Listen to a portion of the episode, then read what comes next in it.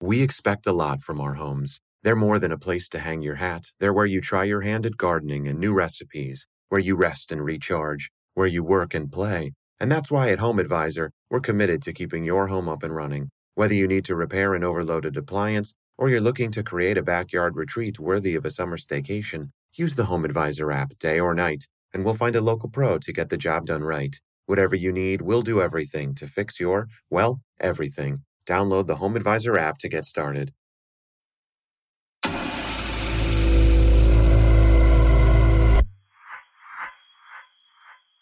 Root of Evil is a production of C13 Originals, a division of Cadence 13, in partnership with TNT.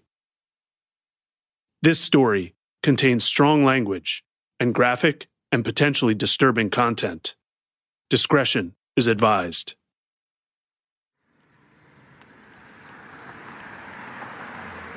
The location we're at here is 5121 Franklin Avenue, and it's right at the northwest corner of Franklin and Normandy in Hollywood. This is our great uncle, Steve Hodel. He's standing outside the historic Sowden House in Hollywood, but our family has always called it the Franklin House. It was built in 1926 by Lloyd Wright, the son of legendary architect Frank Lloyd Wright. And this was our family home from 1946, and we were here until 1950. My father was always interested in the unique and different. And certainly this house qualifies in that regard. I mean, it does kind of have a, an ominous look to it, that's for sure. I mean, it, it looks foreboding, but also it looks like a Hollywood set. It looks like something, you know, what the hell is this? So I think a number of emotions would be evoked from your average Joe citizen walking by. It's so different from anything in the neighborhood, but it's also so private and so closed and secret. I think most people would have a negative or a dark reaction looking at this. It's foreboding. In 1949, our grandmother, Tamar Hodel, was 14 years old and her mother, Dorothy Barb, sent her to live in this house with her half brothers, Steve, Kelly, and Michael, and their father, George Hodel. One of the interesting things was in regards to Tamar, my half sister, when she was staying here. You see this front here, and she would uh, be nude, and she would come out and sit on this ledge completely nude, and she would pretend she's a statue passerbys walking by would look up and they'd stare, and then she'd move and they'd go in the house. Then, of course, Dad later on would say, No more nude sunbathing. I think the police are watching me now. Crank up that radio. Let me tell y'all a story. On previous episodes, you heard about our mom, Fauna Hodel, and her journey to find her real mother, Tamar Hodel. She'd imagined that she came from a family of rich, powerful, and respected members of Los Angeles society. But then, when she finally found Tamar, she learned that her grandfather was investigated in the Black Dahlia murder. But she was also told something else about her family. Something even more shocking.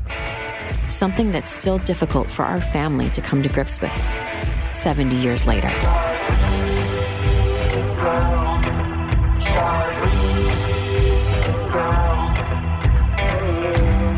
On this episode, life inside the Franklin house in 1949, and the moment that would change the course of our family forever. Welcome to Root of Evil, the true story of the Hodel family and the Black Dahlia. I'm Yvette. And I'm her sister, Rasha. And we're your hosts. Every night they come to dream of her. Every night they come to dream of her.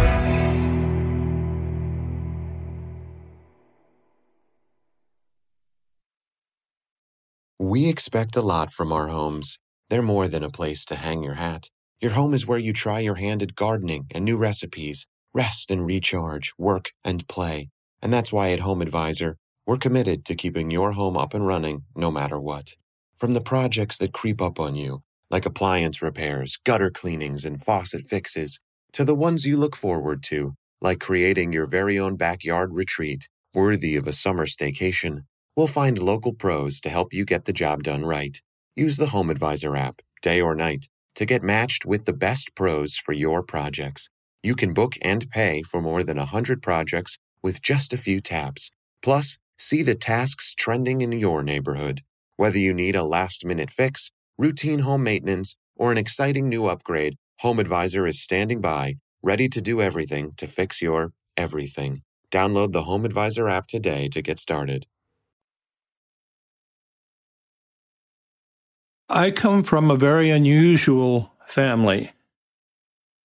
And I didn't realize it was unusual until I got older. And I had a hard time relating to people when they wanted to say, you know, well, tell me about your family. This is our great uncle, Kelly Hodel, Steve's younger brother by 11 months. I can't say we had any warm, fuzzy moments with our father. Our father was kind of a cold, distant man. And I don't think he liked children very much. I'd seen it written in correspondence, I love you, but I don't remember actually hearing that from his words. I uh, feared him because I knew he was capable of just blowing up any minute. Michael had written on the walls in Crayola. And he got us together and he said, uh, Who wrote on the wall in Crayola? And none of us would rat out the other. And so he said, I just want you to wait here because someone wants to talk to you. So he goes away, and a few minutes later, we're all waiting for someone to talk to us. The intercom comes on, and we hear this Children, this is God. I want to know who wrote on the wall with Crayola. So that person may stay there and the others may leave. So Steve and I got the hell out of there, not wanting to uh, piss off God. And Mike sat there just kind of trembling, waiting for the wrath of God to come down upon him. Here's Uncle Steve. Children, this is God. You have five minutes to get ready and be out front, or you will be left behind. One of my favorite things with Dad back in those years was he had this really cool Army Jeep. And there was a vacant lot next to the house, and Dad would be driving, and we'd drive down the alley, and then he'd drive up onto this lot, and we'd go bumpity bump bump down the lot off the curb. And then we'd drive on his house calls.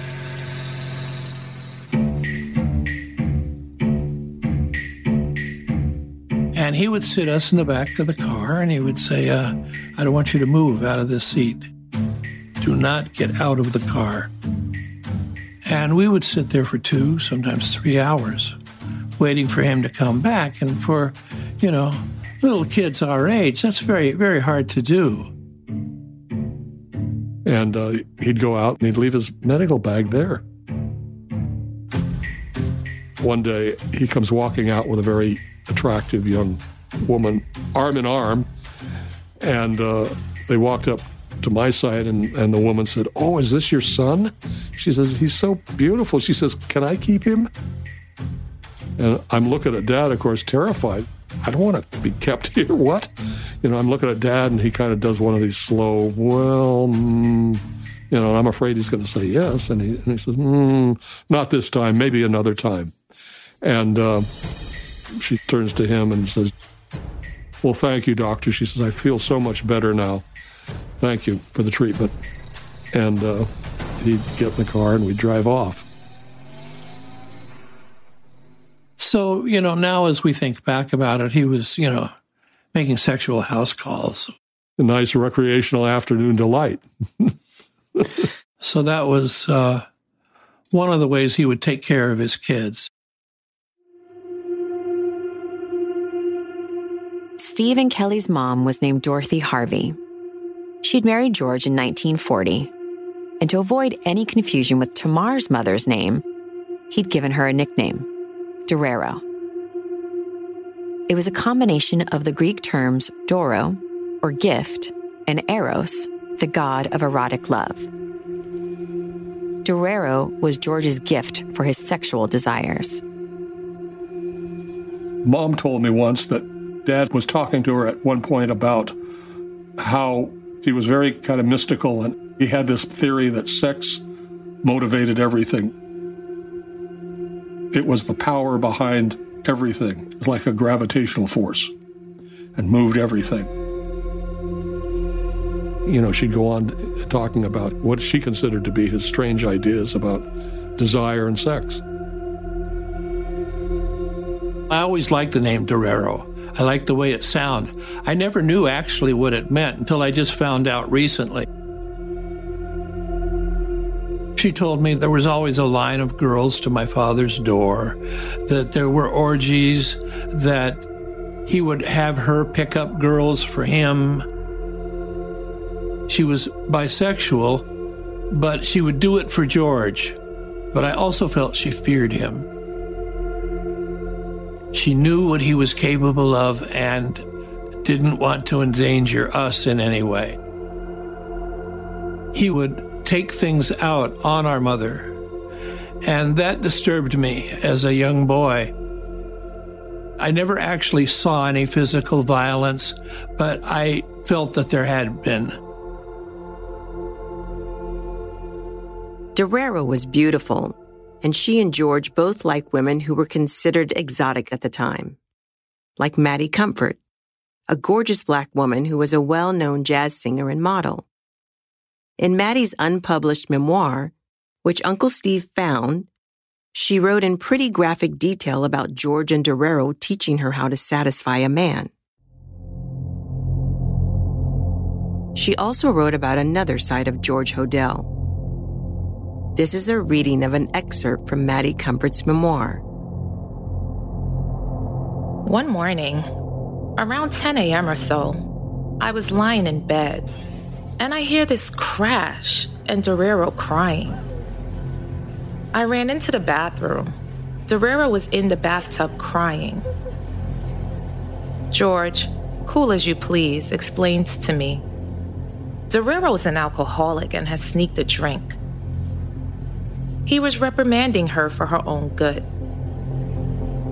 I'm protesting. You could break her neck. George, I can't stand to see you knocking poor Dorero around like this. Please don't treat her like this. Meanwhile, I'm trying to pull Dorero out of the tub. We were all stark naked. George and Dorero got divorced in 1946 but she and the kids continued to live in the Franklin house. Our grandmother, Tamar Hodel, would spend summers with her father and half brothers from the time she was 11 years old. Then in 1949, when she was 14, she was sent by her mother to live full time with George. By then, the Franklin house had become the party place for LA's avant garde. And at the time, nothing was more avant garde than surrealist art. Surrealism is, in the broadest sense, an art form that has its roots in the late 1920s to 30s in Europe, mainly France. And the basic tenet of it is that it arises from the dream world. This is Neil Baldwin, Neil is an author and professor in the College of the Arts at Montclair State University. A lot of the imagery is extremely precise and heightened and hyper real. If you've ever noticed when you're having a dream, you're in the dream, but you don't see yourself. And they tried to create that ambiance in the artwork. So, like, you are part of a reality that is cranked up color wise, image wise, edge wise, and it tries to at the same time alienate you and bring you in. In a dream, you often feel like a story is being told. You know, well, I was walking down this street, and then this guy came up to me, and he was had a, was wearing a, a cape, and then I went into a a bus, and the bus drove off a cliff, and then I, you know, it's like I did this, and I did this, and I did it, and everything is like in and of itself has integral logic. But then when you string it all together, it doesn't make any sense. Surrealism drew inspiration from Sigmund Freud and his book, The Interpretation of Dreams. Another big influence was the French writer, Marquis de Sade, who wrote about torturing and sexually abusing women and children. Sade is where the words sadism and sadistic come from. The role of women in surrealist art to me always was objectified and it was erotic, but it wasn't with any warmth at all. They were never cast in any kind of motherly or nourishing maternal role. Using women in the most reductive way, surrender, is a big erotic concept that would fit into the surrealist vision of a woman. What women do is surrender. In the way surrealists depicted women as being in a position of surrender, it's about sexual surrender. The surrealists were also heavy partiers. Work hard, play hard, and they didn't let anything get in the way of either surrealists frowned upon having kids.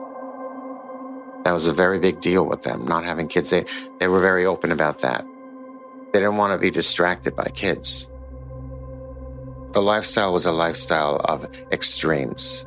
I would say that categorically true. These were people with an incredibly high work ethic, but they were also like druggies, you know, opium, absinthe, staying up till four o'clock in the morning, smoking, drinking, whoring, S and M, you know, wearing collars with spikes in them, and all kinds of stuff like that. George's pals were 10 time Oscar nominee and Hollywood legend John Huston, who also happened to be Dorero's ex husband. The famous surrealist photographer and painter Man Ray was also very close with George and took family photos of the Hodels. Tamar told us he took nudes of her when she was 12 years old. And the writer Henry Miller was around too. His books were banned in the US until the 1960s.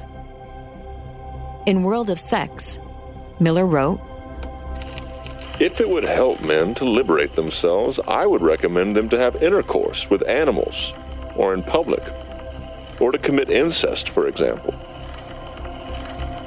There is nothing in itself which is wrong or evil, not even murder. It is the fear of doing wrong, the fear of committing murder, the fear of acting or expressing oneself, which is wrong. These were George's friends, and they would party until the mornings.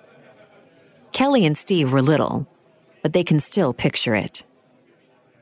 I remember hearing the laughter and the noise and sometimes screaming, which I didn't know whether it was in fear or just uh, intoxication or what it was.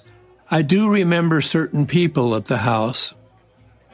I was madly in love with a model by the name of Carol, and I kind of followed her around like a little puppy.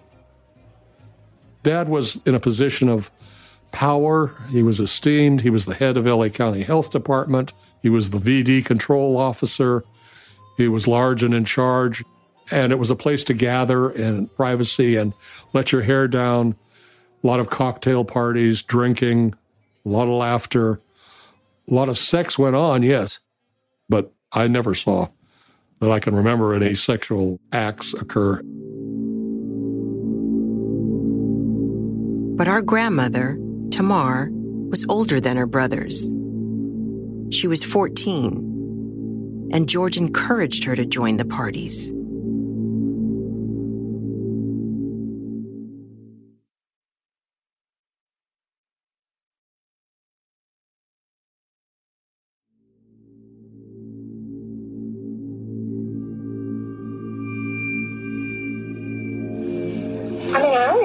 Making love to people or photographs of him making love or, you know, I mean, that was how I grew up. That was part of life. That's Tamar. She's speaking about her father, George Hodel, during this time. This audio has never been heard. It was tucked away in the box of tapes we found in Mom's storage container after she died.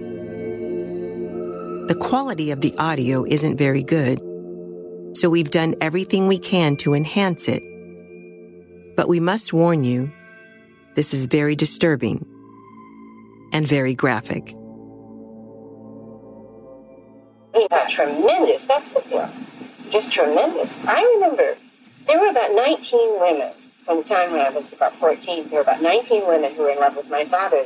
You know, they were coming and going. You had to wait your turn to go in and talk to him. And uh, it wasn't that he was kind or loving or anything in that way, but he was very charming. He had charm.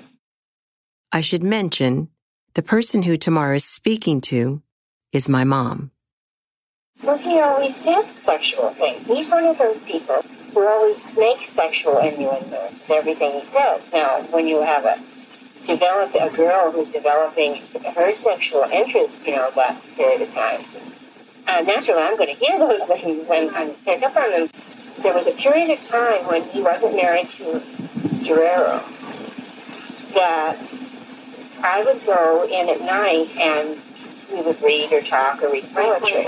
I'd go in and spend time with him in his bedroom, and I felt so honored that I got to be in the great man, the king, you know, and uh, I don't remember exactly. I'd have to really deep get down deep into it to remember how it was that he taught me to give him head. Which he did. This was an honor that I got to do. I felt terrible that I got sick and gagged because because this was God and I was fucking up. I was failing in my very first mission here.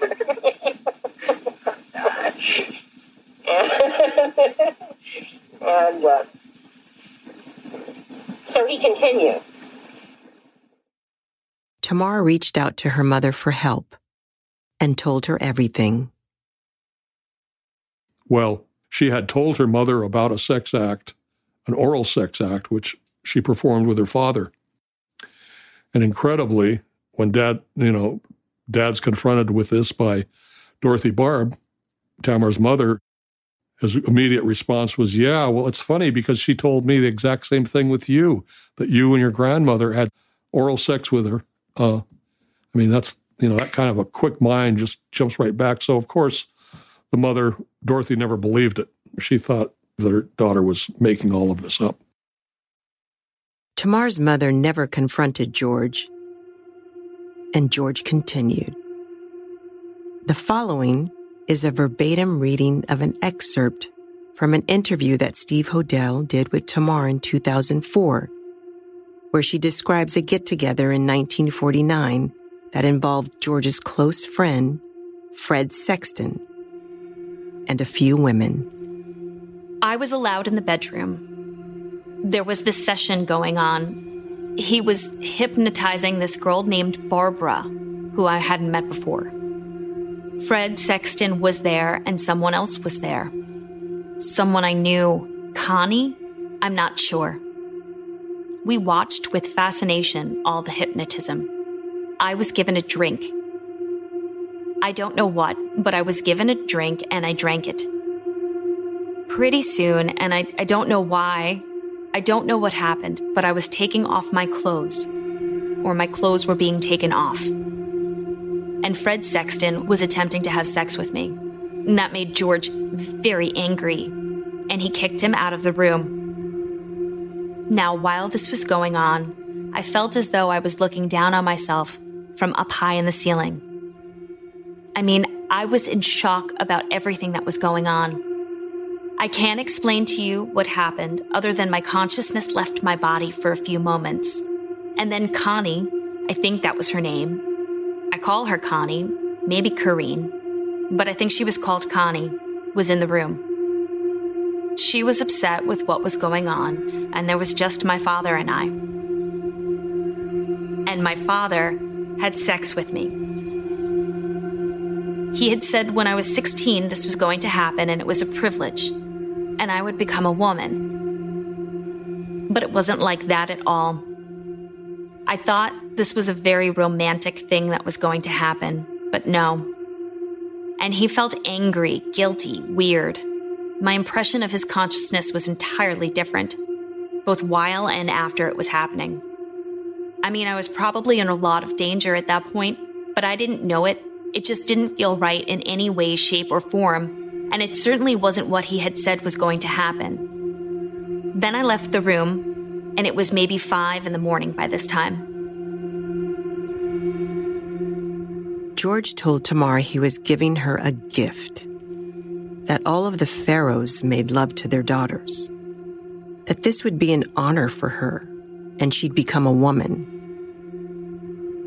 he had told his daughter that she'd received this gift when she was 16 years old.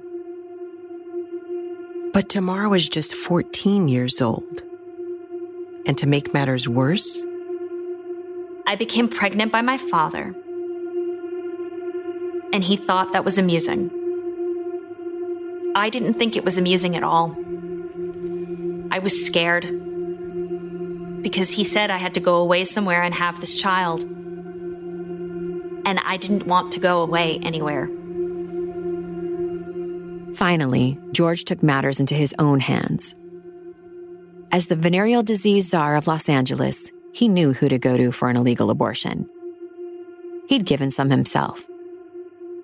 And so he set Tamar up with a friend of his in an underground abortion ring. So I went to have the abortion and I found out what an abortion was without any anesthetic that was terrible.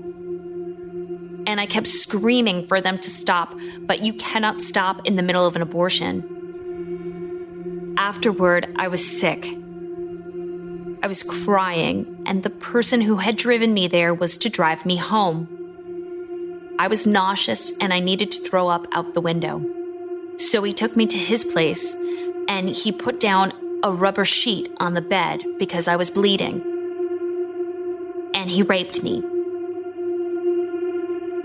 Then he took me back to my father's. I told my father what had happened, and he was furious. Not so much at the rape, but that I might have become infected after having an abortion. His behavior just got more and more bizarre. By this time, even though I didn't know how the outside world was, I was being harmed and hurt so much that I didn't know what to do or where to turn. I told Dorero what had happened. She said, This has gone too far. You must leave. Run away. You must get out of here immediately. Dorero told Tamar that if she stayed, her life would be in danger, that George was capable of anything. She told Tamar that George had killed his secretary. So Tamar ran away, after her mother found out she was missing, she urged George to call the LAPD. They found Tamar at a friend's house and took her to juvenile hall, where she became a ward of the court. Tamar told the detectives everything, including that she had received an illegal abortion and that her father was the one who got her pregnant. The following is a reading of an LA Times article printed on Friday, October 7, 1949, titled Doctor Faces Accusation in Morals Case. Deputy District Attorney William L. Ritzi said the daughter ran away from home last Friday because her, quote, home life was too depressing. But she was found Sunday at the home of a friend. She is now held in juvenile hall. Both men and women figured in this series of bizarre parties, Ritzi said. Officers reported Dr. Hodel as a photography enthusiast and said they seized many questionable photographs and pornographic art objects at his home. Ritzi said the tall mustached doctor said he was, quote, delving into the mystery of love and the universe, and that the act of which he is accused are, quote, unclear, like a dream. I can't figure out whether someone is hypnotizing me or I am hypnotizing someone. In late 1949, the incest trial began. The newspapers called it a morals trial, and it was a sensational story. A powerful doctor in Hollywood, charged with having sex with his daughter and getting her pregnant. Even the New York Daily News wrote about it on October 30th, 1949, under the headline Blonde, 14 diagrams Hollywood sex orgy. It read in part Further details of a lurid Hollywood sex party in which no holds were barred will be aired Tuesday when Dr. George Hill Hodel goes on trial in Superior Court on charges of incest brought by his blonde 14 year old daughter, Tamar Hodel. Tamar, whose parents are divorced, said she came home from a date one night in July to find Dr. Hodel hypnotizing beautiful, sultry 22 year old Barbara Sherman in a bedroom. My father and Barbara had their clothes off, the poised 14 year old observed. There were two other grown ups present. She identified them as Fred Sexton, a friend of her father's, and Corrine Connie Tarrant. Connie, she said, didn't disrobe. Barbara helped take my clothes off. Until then, Tamar related, she and Sexton had been sitting on the bedroom floor. I was kissing him, she went on. Then Fred and I had normal intimate relations on the bed, nude. Tamar, continuing her testimony, charged from the stand that her father later arranged an abnormal sex act between her and Barbara. Then she said Barbara left. Then, Tamar related, followed the event which led to her father's arrest. Indeed, Barbara Sherman, in her testimony, placed the time as Father's Day.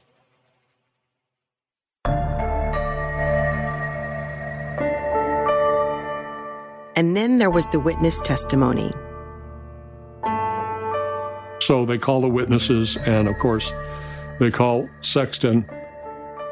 He doesn't actually admit that he had sex with her. He actually says that they were kissing and he tried to have sex with her but didn't penetrate her, which of course is a huge difference as far as the legality of it. So he testifies and confirms that the others were present and basically what Tamar said.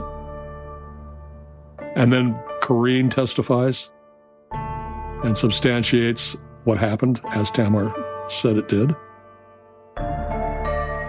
And then Barbara Sherman refuses to testify.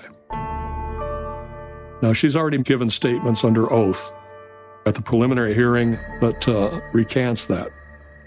I'm sure she was terrified. I'm sure George said, if you say anything, you know, against me. And, and she was she was intimate with George. Barbara was, and they had sex and they were boyfriend girlfriend. So anyway, she refuses and she's arrested for perjury based on her former statements. You know, normally in a incest, you're not going to have any other witnesses other than the parent, you know, the father and the child. So you can't lose this one. And then it was the defense team's turn. They were led by Jerry Giesler, the top defense attorney in Los Angeles, and his partner, Robert Neeb. And their star witness? Tamar's mother, Dorothy Barb. The LA Times reported, quote, the mother admitted with a shake of her head that she wouldn't believe the girl under oath. She added that the girl for many years has made charges that men have molested her. The defense team attacked Tamar's credibility. And when they cross examined Tamar herself, the Times reported that they, quote, lashed out at the complaining witness, terming her a pathological liar. The tactic paid off because on Christmas Eve of 1949, another Times headline read, Acquittal won by doctor on morals case. It reported, after the jury announced its decision, freeing the physician, Dr. Hodel remained in the courtroom to shake the hands of several jurors as they left. I was 13 or 14 when I first heard. And mom never went into any details. It was just your father was accused of having sex with Tamar. She never came right flat out and said to me that it happened. I'm convinced it absolutely happened. You don't have three witnesses present and testifying to something like that if it didn't happen. I mean, it's incredible. You know, three percipient witnesses present during the sex acts. Two of them testified, the other refused out of fear. And Tamar, of course, was a good witness. And uh, he beats the case. I mean, it boggles my mind that. I mean, we've always been told that he paid off everybody and that's why he was acquitted. It's not for lack of evidence or lack of anything. I mean, you know, that's another part of the mystery too. Like we always thought, oh, he had so much money to burn, or he just knew the right people too, because he had shit on all kinds of people in LA. Yeah, he had them all in their pocket. Right. In his pocket. At 14 years old, being on trial, and somebody accusing you of being a pathological liar, in your psyche, I mean, you are just a child, and these are grown-ups telling you that this is what you did, and you said this, and this is not true. You might just start to actually believe that, right? It has haunted our family for generations and generations and generations. I have a hard I have a real hard time talking about it because I can't comprehend it. Tamar's mother's testimony was powerful in branding her daughter a pathological liar. But there was another moment in court that seemed to sway the jury.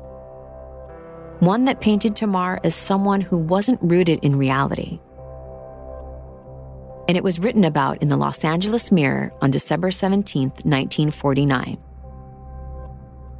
Defense attorney Robert Neeb, while cross examining Tamar, announced that she had told a roomer named Joe Barrett in the Franklin house, quote, My father is the murderer of the Black Dahlia. My father is going to kill me and all the rest of the members of this household because he has a lust for blood. He is insane.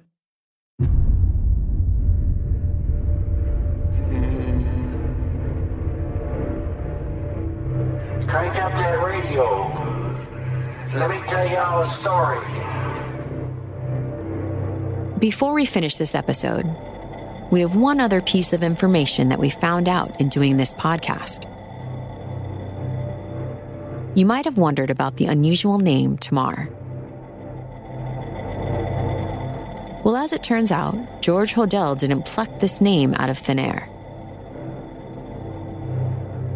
There was a famous California based poet in the 20s and 30s named Robinson Jeffers. Jeffers has fallen into obscurity, but in 1932, he appeared on the cover of Time magazine. Jeffers wrote a particularly dark poem, which was republished the very same year Tamar was born, 1935. It was about a young girl who seduced her brother and became pregnant by him.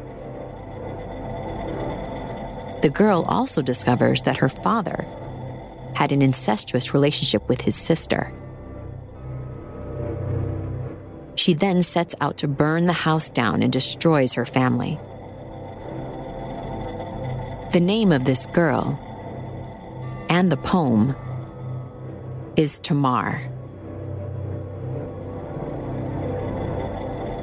But that's not all. In a separate poem, Jeffers writes about a man who has a wife named Nais. Nais is Tamar's middle name. Nais tempts her husband to make love to a woman whose body the sun has kissed brown.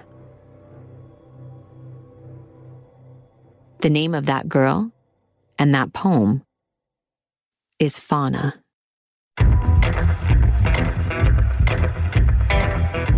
On the next episode of Root of Evil.